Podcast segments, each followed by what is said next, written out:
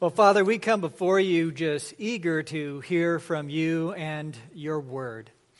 We thank you for the words of Jesus preserved for us in Holy Scripture, that we can regularly meditate, learn, and understand them. And I pray that as we learn about learning from you, that we will be encouraged to just continue what you want us to do, which is to sit at your feet and to learn from you.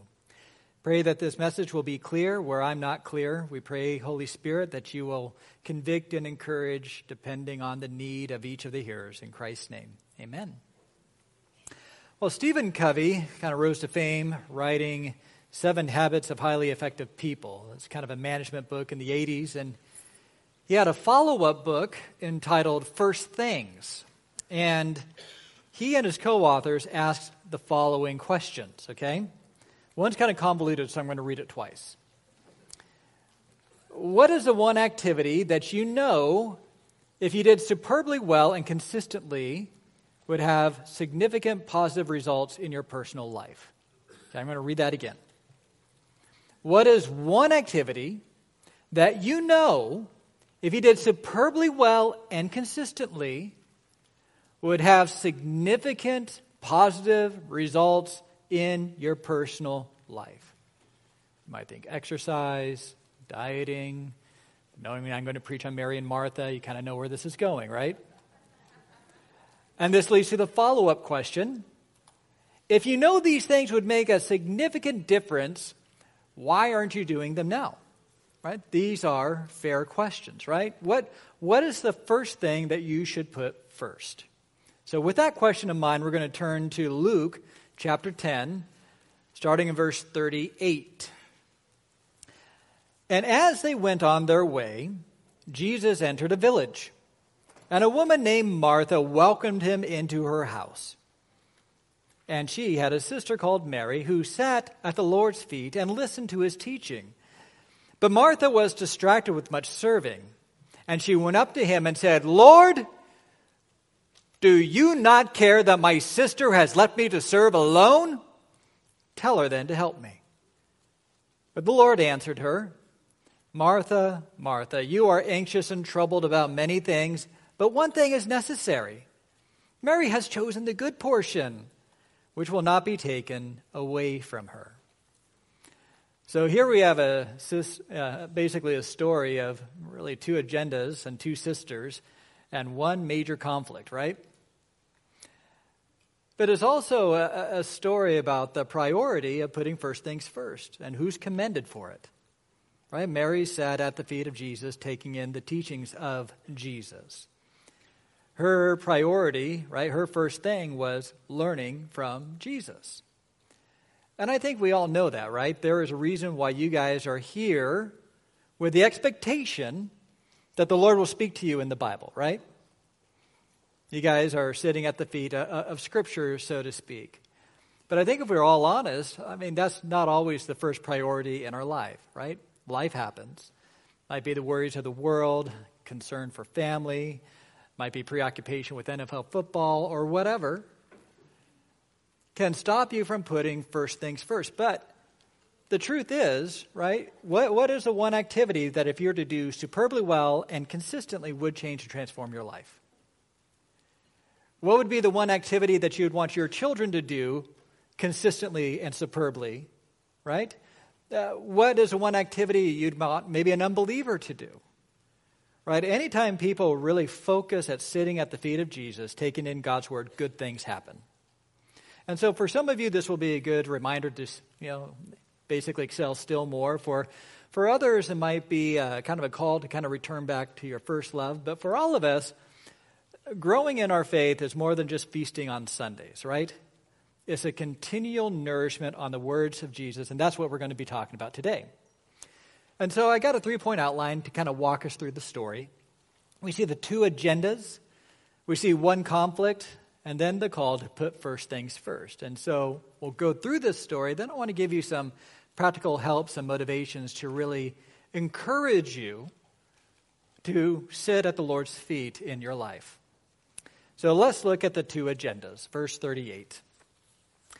Now, as they went on their way, Jesus entered a village, And a woman named Martha welcomed him into her house, and she had a sister called Mary who sat at the Lord's feet and listened to his teaching.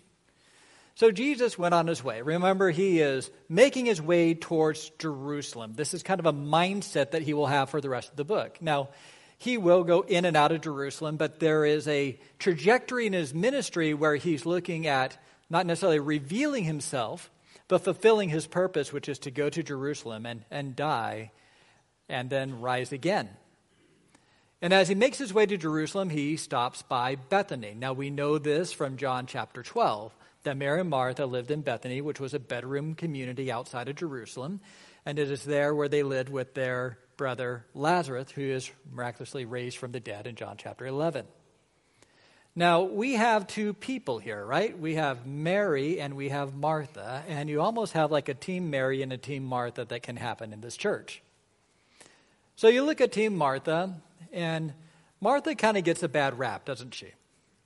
Yeah, there's a popular book that was written years ago entitled Having a Mary Heart in a Martha World. Poor Martha.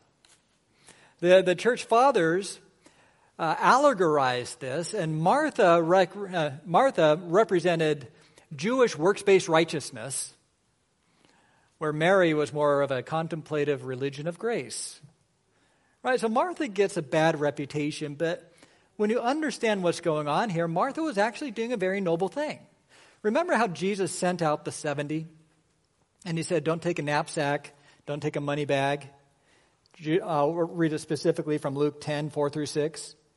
Carry no money bag, no knapsack, no sandals, and greet no one on the road. Whatever house you enter, first say, Peace to be to this house. And if the Son of Peace is there, your peace will rest upon him. So the idea is that these missionaries are to go out ministering in the name of Jesus, announcing the kingdom, and, and if some kind, godly, righteous soul sees them, they will welcome them into their home and provide generous hospitality, and there will be a blessing of peace on that person. So Jesus enters Bethany, and who was there to welcome him but, but Martha?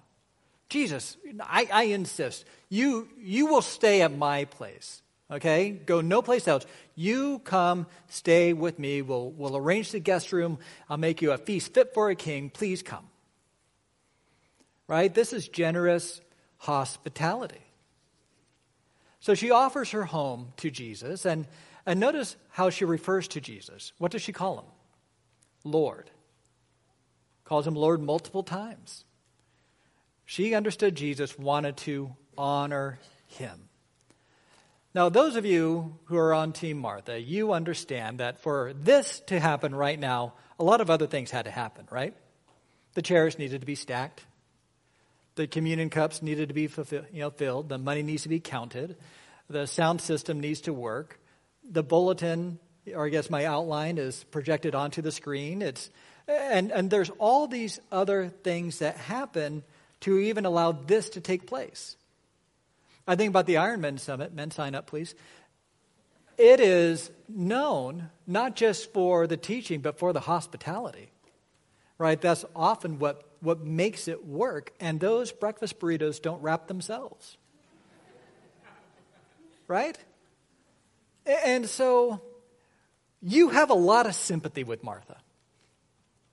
In fact, you know how the story ends. You know Martha's in the wrong, but you think Martha has a point. And the Lord knows your heart. That's Team Martha.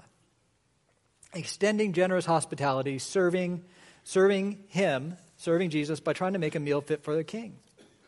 But then you have Team Mary, right? And her had a sister Mary who sat at the Lord's feet and listened to his teaching.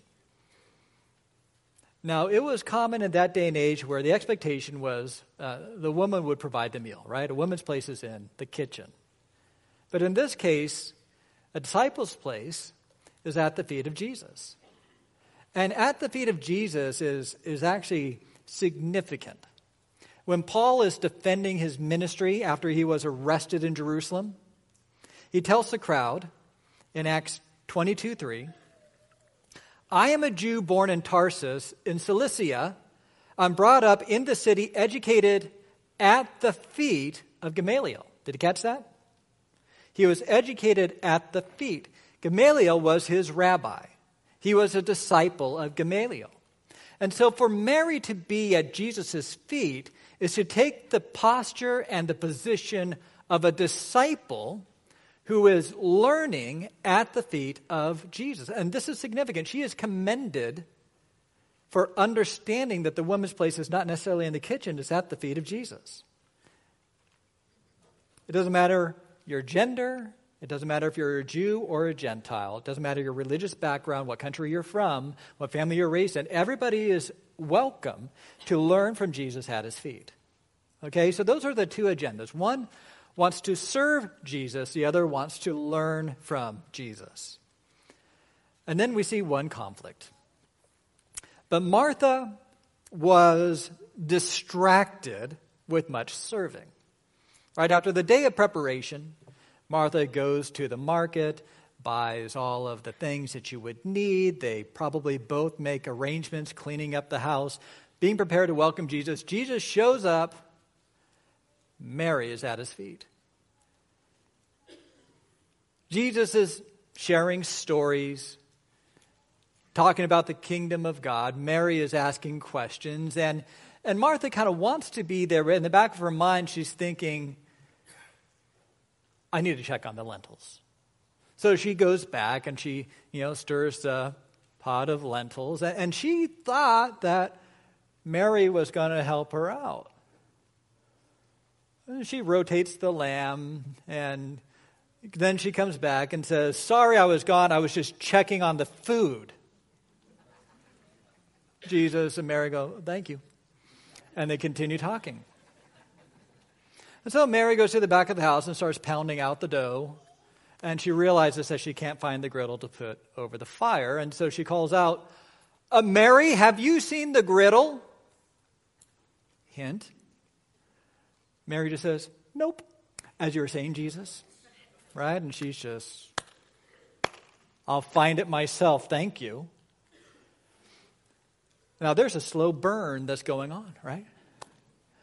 I've been working hard all day, serving Jesus, and I thought somebody was going to help me. I would certainly like to sit at the feet of Jesus. Maybe if Mary were to help me out, that could happen. I mean, we're supposed to offer hospitality. I'm making a meal fit for a king. What's going on? You know what? I am going to go to Jesus. Jesus is going to help me here. And so she does. She does go to Jesus. She went up to him and said, Lord, do you not care that my sister has left me to serve alone? You can see her looking at Mary. Tell her then to help me. Now, Mary, I'm sorry, Martha full on snaps, doesn't she? Uh, she's calling him Lord, and then she's questioning his care and compassion for her. Lord, if you love me, right? Manipulative tactic there, right? If you love me, you would be as upset as I am that my sister has left me to serve you alone. So, Lord, I want you to use your authority to tell my sister to do what I want her to do.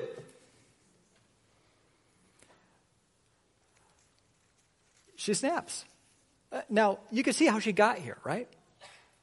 Ladies, your husband asked if you can host his family for Thanksgiving.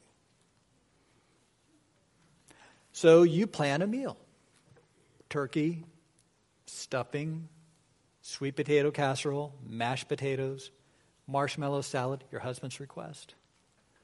Homemade cranberry sauce because the can's for amateurs, let's face it.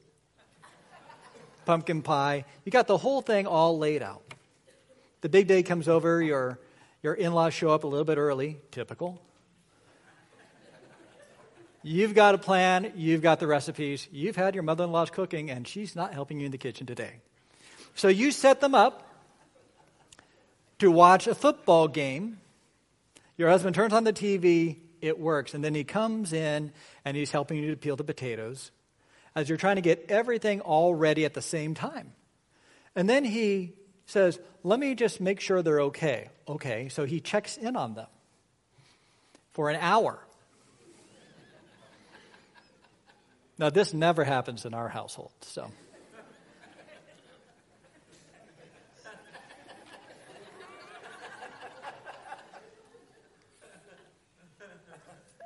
and you're peeling the potatoes that your husband was supposed to peel. And you hear him yelling at the TV. They all seem to be having a good time as you are serving the family.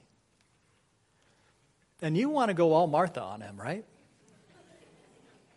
Because what's he doing? He's watching a stupid football game. Well, Martha goes all Martha on Mary because she's just listening to Jesus, right? That's the equivalent of the football game. It wasn't really a worthwhile behavior for her. Is not what she should have been doing at that time. Jesus, tell her to get in motion and go to the kitchen with me and start serving you. And so the Lord answered her. It's point three, one necessary thing. Martha, Martha. It's a term of intimacy and affection, right? He Martha snaps at him, right? And notice how he responds with kindness. He says, You are anxious and troubled about many things, right? You have been overwhelmed by the demands of hospitality. You are so focused on preparing a meal for me that you have forgotten the one necessary thing. But one thing is necessary. Mary has chosen the good portion, which will not be taken away from her, dot, dot, dot, by you. Don't stop Mary from learning from me. This is the one necessary thing. You know what? Martha, instead of preparing a feast for me, I've come here to prepare a feast for you. Jesus says, and he tells his disciples in John 4:34, "My food is to do the will of him who sent me and to accomplish his work." Right? What he wants to do is he wants to feed his followers. The feast that he wants to, he doesn't want to, he didn't come to earth to enjoy the good life and feast fit for a king. He came to engage his followers and give them a feast to prepare them for the kingdom. In John 10 22, all things have been handed over to me by my Father, and no one knows who the Son is except the Father, or the Father is except the Son, and anyone to whom the Son chooses to reveal him. Right? Jesus wants to reveal the Father and wants to reveal himself as the revealer of the Father. And this will change Mary. This will change her. As she's sitting at the feet of Jesus, she is gathering a, an elevated sense of who this man is in front of her, that he's more than a man, he is the Lord. Jesus will make a return trip to Bethany in John 12, 2 through 7. So they gave him a dinner there. Martha served. Notice how Martha is serving. Nothing wrong with that. And Lazarus was one of those reclining with him at the table. Mary therefore took a pound of expensive ointment made from pure nard and anointed the feet of Jesus and wiped his feet with her hair. The house was filled with the fragrance of the perfume. But Judas Iscariot, one of the disciples, he who was about to betray him, said, why was this ointment not sold for 300 denarii and given to the poor? Notice, that is a year's salary. Mary took her life savings,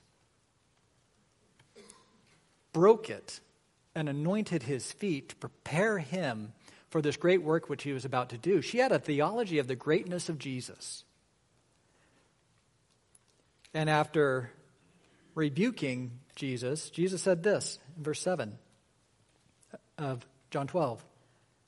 Leave her alone that she may keep it for the day of my burial. She did this great work and Jesus commends her for it. She learned the worth and value of Jesus by sitting at his feet. Now, what about Martha? Does she get it? Well, she took it to heart. John chapter 11. Martha and Mary send for Jesus, letting him know that the one whom you love is sick and he's about to die. And they request him to, to come down from the north to Bethany. But he remains, stays extra long, so that the Son of God may be glorified by this miracle. He shows up to the funeral. Lazarus passes away. Martha can't bring herself to, to see Jesus, but I'm sorry, Mary can't bring herself to see Jesus, but Martha approaches him and says in John 11, verse 21, Lord, if you had been here, my brother would not have died.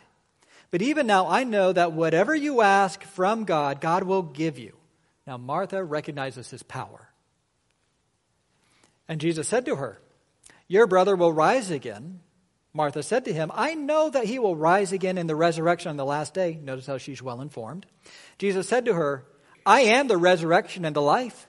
Whoever believes in me, though he die, yet he shall live. And everyone who lives and believes in me shall never die. Do you believe this? And this is where you see the faith of Martha, who gives one of the most remarkable confessions in the New Testament. She said to him, verse 27, Yes, Lord, I believe that you are the Christ, the Son of God, who is coming into the world. That is a high view of Christ. In the greatest trial of her life, she clings to a high view of Jesus, a lesson that she learned from Jesus himself. She was prepared for this moment because eventually she got it. She learned about the one necessary thing, putting first things first, to sit at the feast of Jesus. At the feet feast. I guess it kind of blends. Now, I mentioned my communion meditation that the purpose of, of Jesus' arrival here is to reveal himself. Serving is important. We just talked about the Good Samaritan last week, right? Where serving is an expression of our faith, but the foundation of all of our actions is based off of learning from Jesus. In Matthew 11, 28 through 30, Jesus says, Come to me, all who labor and are heavy laden, and I will give you rest. Take my yoke upon you, right? The yoke of learning, and learn from me, for I am gentle and lowly in heart and you will find rest for your souls, for my yoke is easy and my burden is light. See, Jesus wants his disciples to learn from him, right? Discipleship, following Jesus, begins with learning from Jesus. Is to say, You will be my teacher. I will learn from you. I will sit at your feet. I want to know who you are. I want to know what you want me to do. That has to precede any action that you take. Now, let's say there is a large evangelical church that puts on a yearly Christmas program.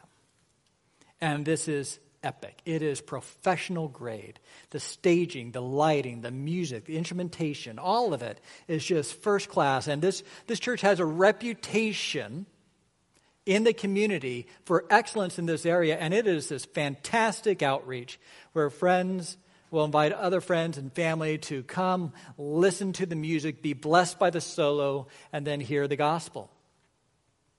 Well, one year, things are not going well. There is a stage light that seems to be malfunctioning.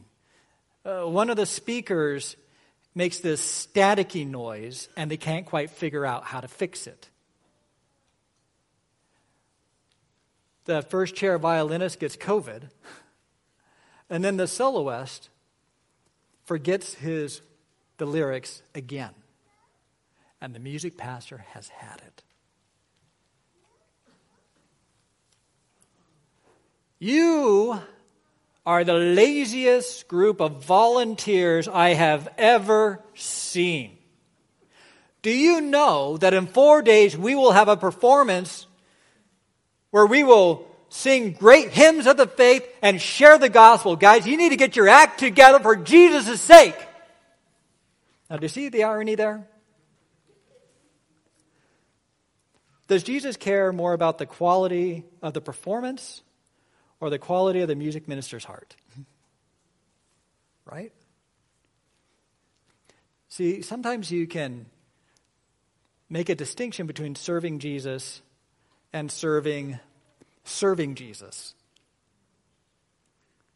You can make an idol out of, out of ministry. And if in your service you find yourself snapping at other people, being a, an unpleasant person to be around, it, might be that you are serving serving Jesus instead of serving Jesus. Warren Wiersbe had this quote Few things are as damaging to the Christian life as trying to work for Jesus without taking time to commune with Christ.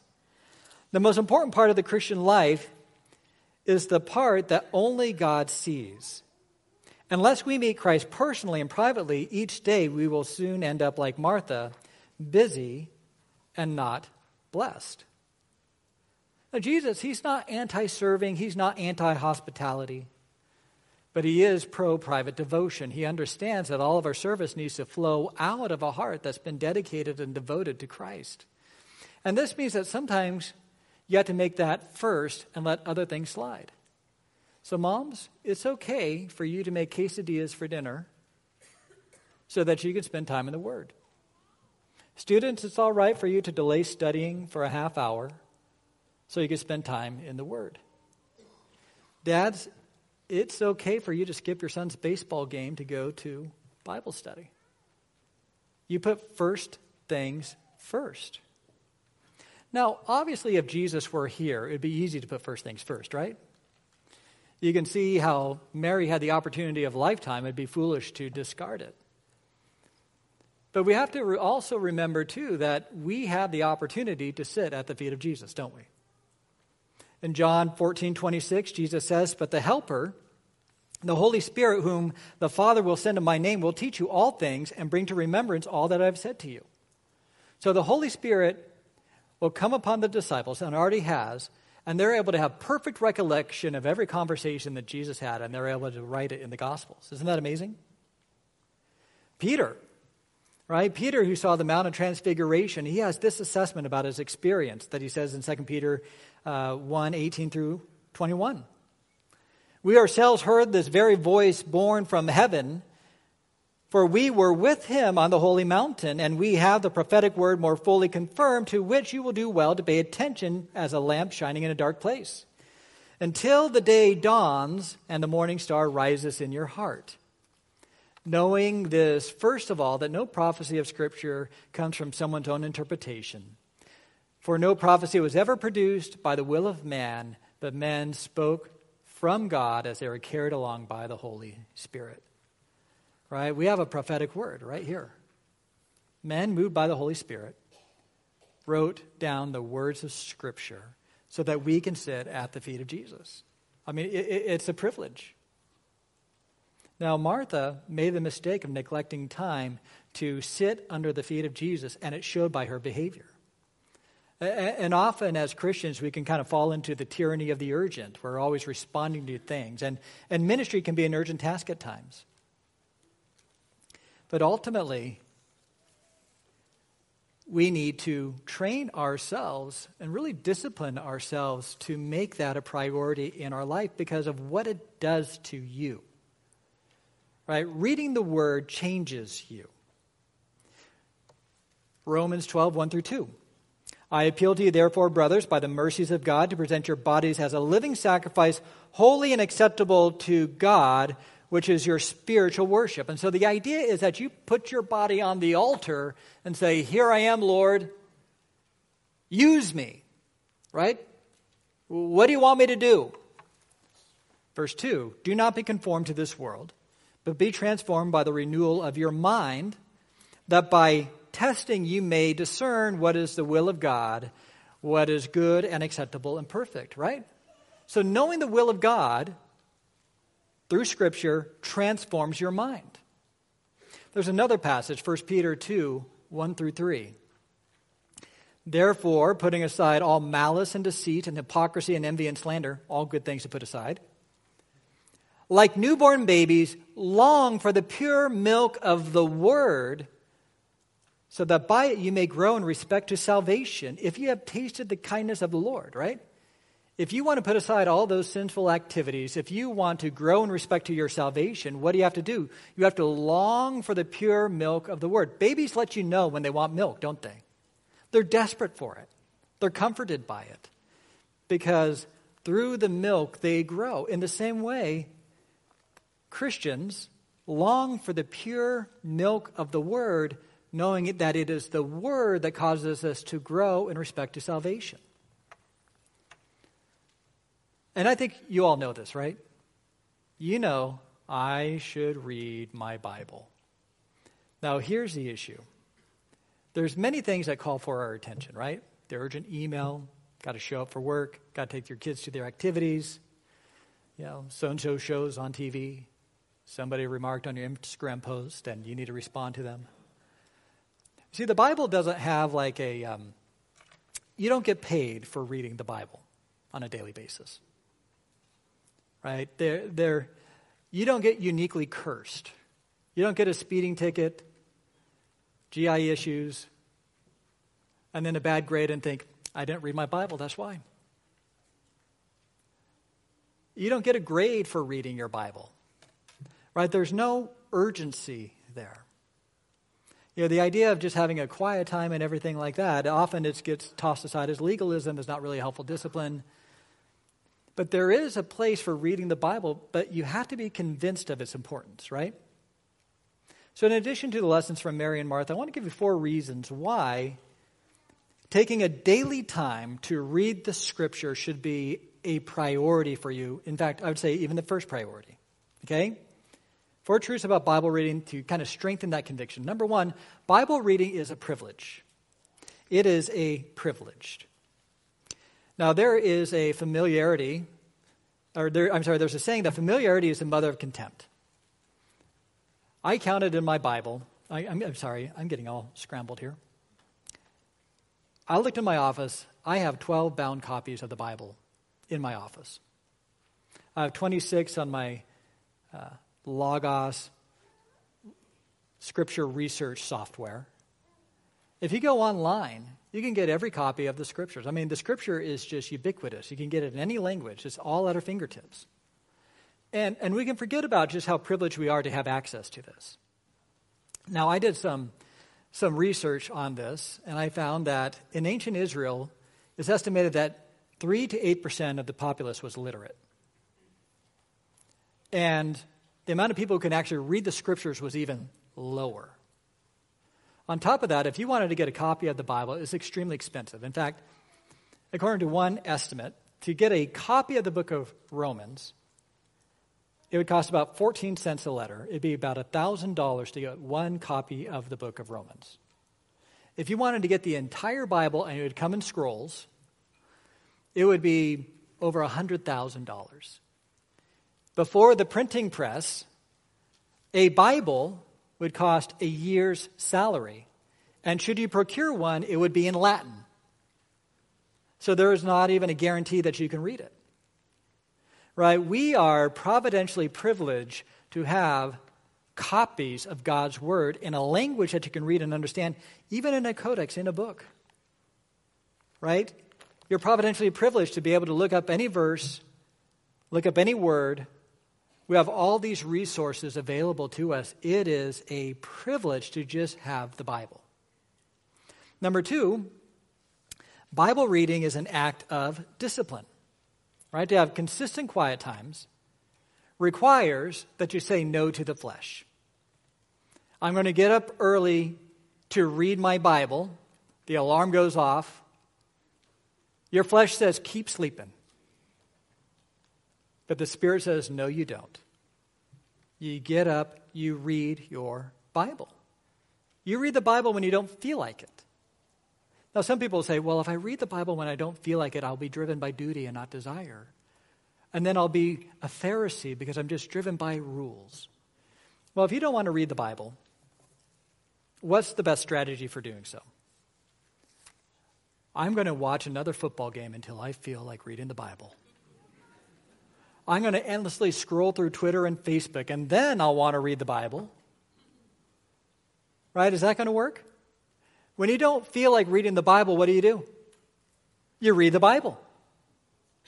You let the Bible speak to you. Hebrews 4:12 For the word of God is living and active, sharper than any two-edged sword, piercing the division of the soul and the spirit of joints and marrow and discerning the thoughts and intentions of the heart. When you read the Bible that was written by the spirit of God, if you are a believer, the spirit of God engages with it and it transforms and it changes you. Yes, you will have times where you'll have a dry quiet time. You may not get a lot out of it, but you know what? You still said no to your flesh. You still said, I will read the Bible. You showed a conviction that you want to read it, and that's a good thing. Thirdly, reading the Bible is an act of faith. Reading the Bible is an act of faith. I sent my second child off to college, and I usually kind of write advice from dad. And the number one piece of advice I give to them is seek first the kingdom of heaven. Right? But seek first the kingdom of heaven and his righteousness, and all these things will be added to you. And the chief expression of that is to daily seek first the kingdom of heaven, to set time aside where you will read the word. Because there will be times, right, where as a college student, I've got a paper and I've got three finals this week. You know what? to carve out time for all of that, I'm going to set aside Bible reading to, to focus on my homework. Now, if you succeed and you get A's, then you are learning that when life gets hard and difficult, it's time to set aside devotion to God and it's time to set aside Bible reading. That is a damning lesson, isn't it? As opposed to when things are most difficult, it is an act of faith to say, with everything that I have going on, Lord, I'm going to seek you first. I'm going to trust you to make me smarter, more intelligent, have better recall, more efficient in my studies. And even if I don't do well, I'd rather get an A in seeking first the kingdom of God than in my class. Right? It's an act of faith. And you could do student and all the busyness of life. When life is really busy, if you train yourself to cast aside Bible reading, seeking first the kingdom of heaven, it's a damning lesson. And fourth, Bible reading is rewarding. Psalm 19, verse 7. The law of the Lord is perfect, reviving the soul. The testimony of the Lord is sure, making wise the simple. The precepts of the Lord are right, rejoicing the heart. The commandment of the Lord is pure, enlightening the eyes. The fear of the Lord is clean, enduring forever. The rules of the Lord are true and righteous altogether.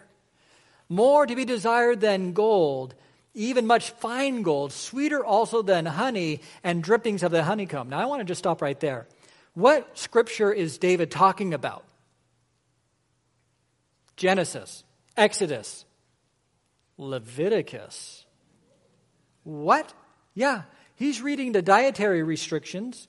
He's reading all those things about know if you know this hair is white and this sore is still bleeding and oozing and he's saying this is refreshing for my soul he loves the word of god because of where it came from it comes from the lord and then he explains more in verse 11 moreover by them your servant is warned in keeping them there is great reward who can discern his errors declare me innocent from my hidden faults keep your servant back also from presumptuous sins let them not have dominion over me then I shall be blameless and innocent of great transgression. Let the words of my mouth and the meditation of my heart be acceptable in your sight, O Lord, my rock and my redeemer. The word of God delivers him from sin. I have many men who'll come to me and say, Pastor Dave, I've been looking at porn. Have you been reading your Bible? Well, no. I never have a guy come in and confess that to me and says, Yeah, I've been reading my Bible every day and memorizing scripture. I don't know what's happening. There is great reward because the Word of God keeps you from sin. It guides David, it protects him. The voice of God speaks to him on a daily basis. He sits at the feet, well, of Yahweh. And we have more scripture that we can enjoy where we can take partake in a feast every single day. All right, so are you guys persuaded? I hope so. So what do you do? One is have a plan. You have a plan. Sometimes you want to watch some show on Amazon or Netflix or whatever your streaming service is, And you spend about 45 minutes, nope, nope, no, ah, maybe. No, no, no, no, no. So 45 minutes are spent trying to figure out what show you're going to watch. And sometimes it's like, okay, well, uh, Pastor Dave said I need to read the Bible. What? Okay, what do I want to read? And then it's like, all right, I'm reading Isaiah, right? And you wonder why you don't get any traction. Having a Bible reading plan is helpful because what you're reading today is off the table, right? You know, my reading today was, let's see, it was Job 27 through 29 and Isaiah chapter 4. Right? That's, I know what I'm going to read. I have a Bible reading plan. Now, there's other ways to do it, but to have just a baseline where I read a little bit in the Old Testament, I'm sorry, I, I read about maybe three chapters in the Old Testament, one in the New, so that every single day I know what I will be reading. You can go to the YouVersion, there's other Bible apps, but just have a plan. If you don't know where to start, I would just say just start working your way through the New Testament. Secondly, put away your smartphone, put it in another room, turn off the buzzers. Don't read the Bible off your smartphone. Use the book. Read the book, Undistracted Devotion. Now, some of you may not big, be big readers, and so maybe you can listen. The thing with listening is sometimes it's kind of hard to stop and meditate, right? But when you read it, or maybe play it as you're reading it, but spending time in taking the word. Third, I would say start in the morning. Well, I'd rather start at night. Okay, well, if you start at night and you miss, what happens? But if you start in the morning, you can fall back to lunch. If you miss lunch, you can fall back to the evening. The way to make sure you get it done is to start in the morning. And fourth, just don't make excuses. Have the conviction this is what I'm going to do. Now, Donald Whitney shared a, a story of a man from Kansas City who just became a Christian and got into an industrial accident where something exploded on him and he lost both of his hands. Um, he lost the use of his eyes. His face was burned. And he was disappointed that he couldn't read the Bible anymore because he couldn't see. But he heard somewhere that there was this woman in England who learned how to, uh, who learned Braille and read the Bible with her lips. And so he taught himself Braille somehow. He got a Braille Bible and he tried to read it with his lips, but he noticed that the nerve endings were too damaged for him to do so.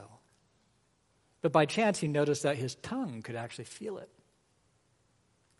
And so he read the Bible with his tongue.